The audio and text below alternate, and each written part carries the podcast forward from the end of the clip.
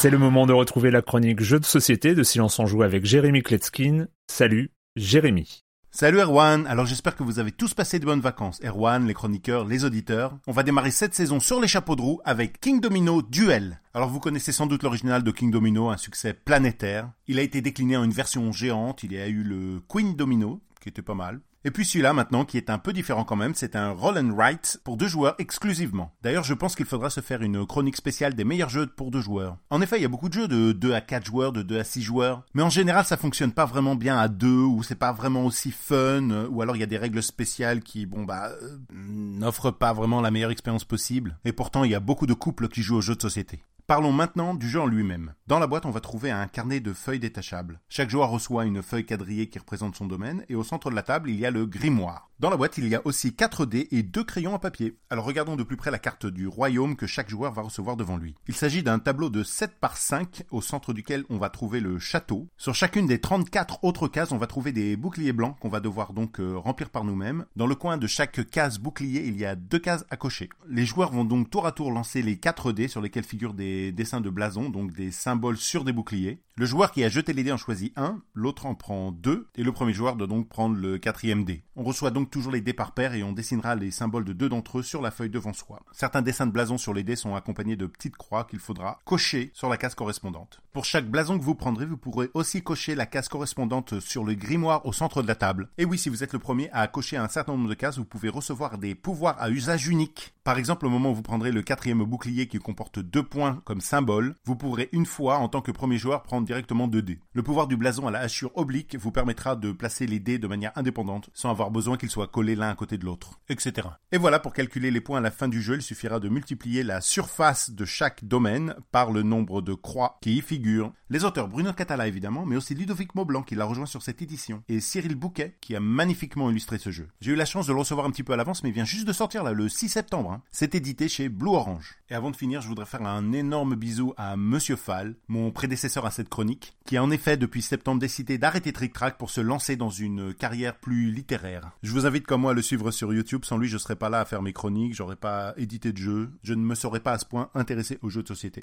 Allez, à très bientôt. Bye bye.